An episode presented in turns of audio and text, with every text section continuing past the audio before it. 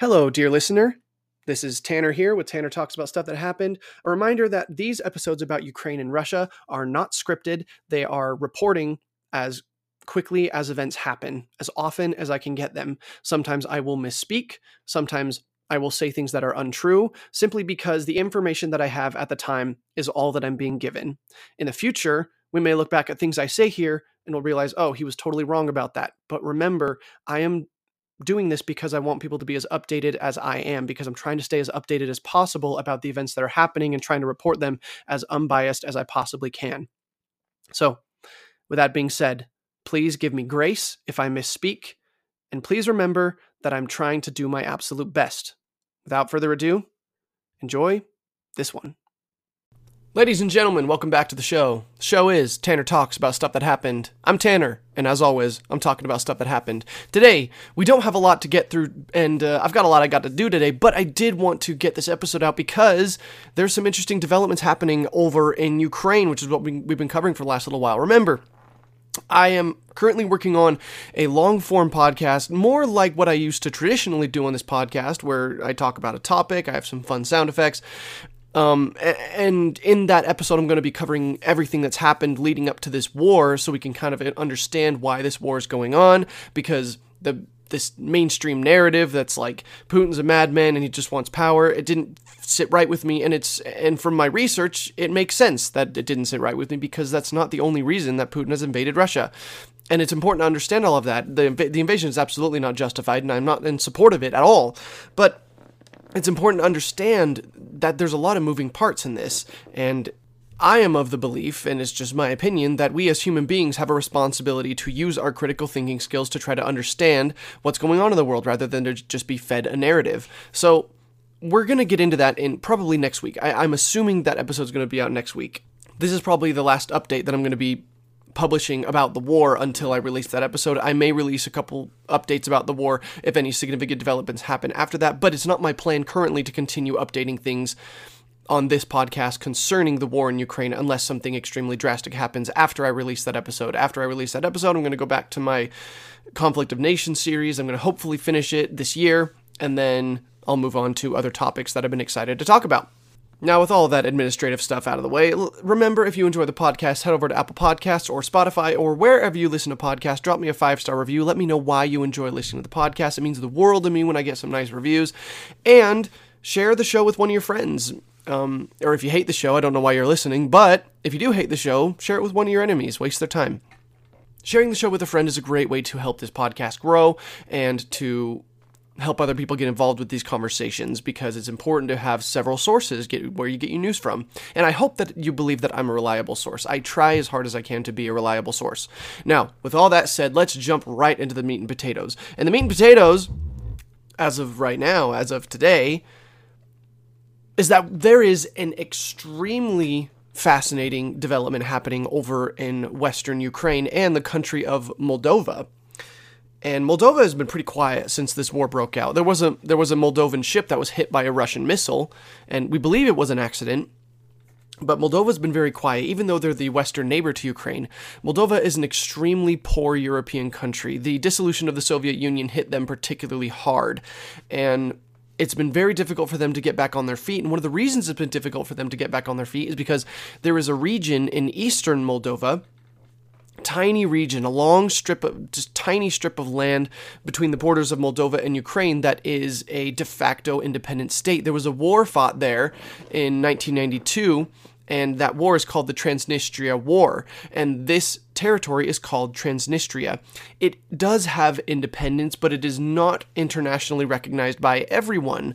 Uh, Moldova still claims it as part of Moldova, and there are some villages in, Transnistria, in Transnistria that do claim themselves to be part of Moldova. But there are also some villages in Moldova that claim themselves to be part of Transnistria.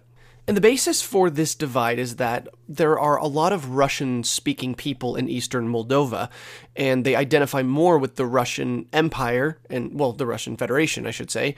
They identify more with the Russian Federation than they do with Moldova, similar to how a lot of eastern Ukrainians identify more with the Russian Federation than they do with Ukraine. Now, remember, us the majority of my listeners are in the United States and uh, the United Kingdom And so we don't really understand ethnic conflict. We're not raised in an area that has a national national ethnic identity. Our, the American identity is multinational is multi-ethnic. It's just that's that's that's the norm. Now, there are some people who could argue that being white means that you are part of the American ethnicity, but that's not necessarily true because ethnic ethnic conflicts and ethnic Eh, national ethnicities have large long-term historical backgrounds. And that's why there's a Russian identity. That's why there's a German identity. That's why there various African nations have conflict because their ethnic roots go so far back. And white people have really only been on the American continent since really the 1600s, 1500s, 1600s. And the first settlements were put down in the very late 1500s and the early 1600s. And so before that, there were the Native Americans. So you could say the Native Americans are the ethnic national uh, the national ethnic group of the United States, but they're such a minority now that it's really difficult to justify that kind of statement. So, in all reality, we just don't understand ethnic conflict. It's not normal in our society. But there's a lot of other places in the world where ethnic conflict and ethnic rivalry is very present, and Eastern Europe is one of them. Moldova has their own ethnic group, Romania has their own ethnic group, Poland has their own ethnic group. Ukraine has their own ethnic group, and Russia has a very strong ethnic group. But there's also other ethnic groups in Russia, like the Chechens, Siberians. There's a lot of different ethnic groups in that region. We just don't understand that. So, knowing that we don't understand that, it's important to go into this story trying to understand something that's not normal in our society. Where was I?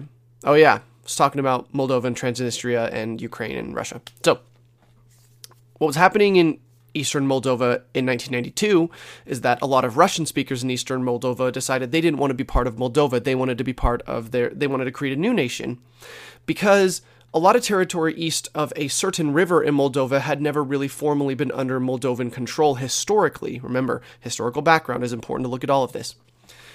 So, way back, way, way back, thousand years back, territory east of this certain river in Moldova was part of the Kievan Rus, which was the precursor to Ukraine and Russia. And this territory, after the dissolution of the Soviet Union, suddenly Moldova said, hey, we have control over this territory. This narrow strip of land that was east of this river but west of the Ukrainian border was full of these Russian speaking people and they said, "Hey, we we don't identify with Moldova. We don't want to be part of your nation. We're going to be part of our own nation." So, they declared independence. There was a quick war, and the war ended with Transnistria being formed. Transnistria and Transnistria was is an independent nation. They have their own government. They have their own. I believe they have their own currency. I'm not totally sure. They might use the uh, Russian ruble, and it's de facto independent even though Moldova says, no, that's part of Moldova, but they don't really fight wars over it anymore. Anyway, just a brief history about that. During that war, a lot of Russian soldiers felt very uh, sympathetic toward this cause. Now, Russia took a formal stance of neutrality in this war. They said, no, we're not part of this. We're not getting involved in any more wars. We have our own issues to worry about. You remember they were fighting a war in Chechnya at this point. So, you know, they couldn't be bothered with it. But a lot of Russian soldiers and generals felt sympathetic, and so they actually defected from the Russian Federation and uh, they resigned from the Russian military to go and help the Transnistrians fight this war against the Moldovans. They didn't really have anything against the Moldovans, but they had a lot to do with Russian ethnicity and the Russian people and people who spoke the Russian language. So they wouldn't help fight that. So Russia got a little bit entangled in that. And after this war was over, all of those Russian soldiers and Russian generals went back to Russia. And so now they were they had this tie to Transnistria. So what's going on now is that Russia has effectively changed their tactics in Ukraine. We've talked about Ukraine for the last two months, and we have examined how the Russian tactics have changed. And we know that the Russian tactics have formally changed to they're waging a fierce war in eastern Ukraine rather than trying to attack the capital of Kiev now. So Kiev is pretty safe in the north of Ukraine. But eastern Ukraine, the Donbas region, is now the site of the heaviest fighting of the war so far. And Russia is expanding their influence and they're they're advancing northward from Crimea in the south of Ukraine. And so a lot of people are speculating now that Russia's aim is to take eastern Ukraine and the Donbas region and to take southern Ukraine. Now, they want to take eastern Ukraine because that's the site of a lot of ethnic Russians. We've been talking about ethnic conflict here, and that was, and Putin has straight up said that this was his reason for invading Ukraine at the beginning, is because he wants to protect Russian people living in Ukraine. Remember, there's a civil war going on in Ukraine, in the east of Ukraine, and a lot of Russian people are fighting against Ukrainians and they're trying to declare independence from Ukraine, and that's why the civil war's been going on. There have been atrocities committed on both sides. That's why Putin said this was his pretext for invading Ukraine. He wants to protect those Russian people. And so it would make sense that if he was invading Ukraine, he would want to annex this part of Ukraine, of eastern Ukraine, so that he could protect those Russian people and put a border between those Russian people and Ukraine. And so this civil war would be at an end. Ukraine would lose the eastern part of Ukraine, and those Russian people would be protected. Now, it has expanded to we we now believe that Russia is trying to annex southern Ukraine. We know the siege for Mariupol has been going on for a long time, and actually the siege has formally ended, and uh, Putin has declared victory over Mariupol, which is good for the people of Mariupol. They can go back to living their lives and not be under such terrible circumstances. But that siege went on for a long time, over a month, and Russia probably lost a lot of troops in that, and the Ukrainians probably garnered a lot of anti Russian sentiment from that siege. So if Putin didn't care about that city, if he was focusing on his goals that he stated at the beginning, which were to denazify Ukraine and to uh, demilitarize Ukraine, why would he focus so much on a small city on the port, a small port city in southeastern Ukraine? Well, if you look at this on a broader scale, that would make sense because if he really does want to take all of eastern Ukraine and he wants to take southern Ukraine, that port city creates a vital junction between his eastern forces and his southern forces. And so, if he really does want to try to annex all of eastern and southern Ukraine, that's why he would be so focused on that city. Now that Mariupol has fallen, Russian soldiers are probably going to advance westward. Now, where does Transnistria fall in all of this? Well, Transnistria is pro Russian. I watched a video of some uh, people who travel. They went to Transnistria and they went to some bars, some restaurants, and there are like Soviet flags and statues of Lenin and Stalin all over Transnistria. It's very pro Russian.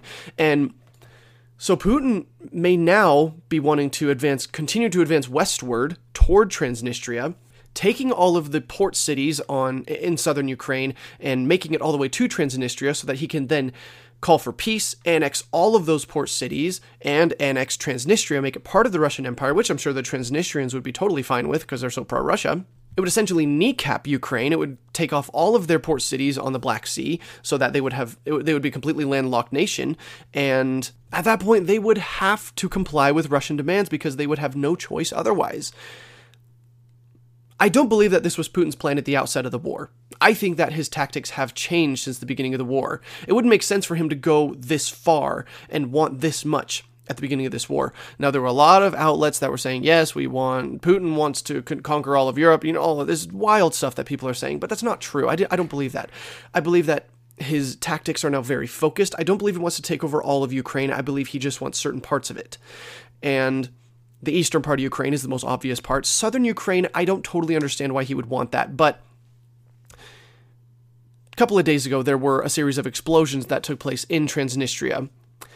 And a lot of people are thinking that Russia may have carried out those explosions as part of a plan to start involving Moldova in the war so that they can have justification for invading Moldova, taking Transnistria, and then completing that land corridor between Transnistria and southern southern part of Ukraine all the way over to eastern Ukraine, which would be the place that they would eventually annex, take all of the ports from Ukraine, take Transnistria, and be able to sue for peace with extremely favorable terms. I think that's what's going to happen now. I think that's Putin's new t- new tactic. I don't know for sure, but I believe that it was important enough for me to sit down before I go to work today and talk about this briefly so that anybody who listens to this podcast can have an understanding of what I believe is now going to happen, what I believe the new phase of this war is going to be. Now, we'll be able to see if my theory is correct when we see Putin's advance in the Donbas eventually come to a halt. Putin tried to invade from three separate places the south, the east, and the north. In the north, his advance stagnated. In the south, his advance stag- stagnated. The only place that he now has to send troops in to focus troops in is the east. So, and he's done that. He's sending a lot of troops to the east now, and now we are seeing the Battle of Donbas, which is the most, which is the fiercest battle of the war so far. Let's closely watch Putin's advance in the Donbas. If he gets far enough west and then suddenly his forces come to a halt, it means that's the line to which he wants to annex. I don't think he wants to annex all of Ukraine. That would create a much bigger problem for him than anything. And, you know, he'd be looking at a Vietnam like situation. I genuinely don't think Putin wants that. That would sap his economy completely dry. And I imagine the sanctions that the West has put up would remain in place if he were to try to take all of Ukraine. Now, if he were to just take part of Ukraine, I think that would be enough for the West, for the West to start putting their sanctions down and everybody's economies to get buoyed up a little bit again. Now, if those Russian forces eventually do come to a halt when they're heading west, then it's important to look to the south and see what happens southward. Because if forces in north uh, northeastern Ukraine come to a halt, they say, okay, this is all the ter- ter- territory we want. Then we need to start looking at what's happening in the southwest of Ukraine toward the city of Odessa. If Russians attack Odessa, that can almost certifiably mean that their plan is to take all of southern Ukraine over to Transnistria, take those Russian speaking regions, make them part of Russia, and then take all of southern Ukraine, make all that part of Russia also.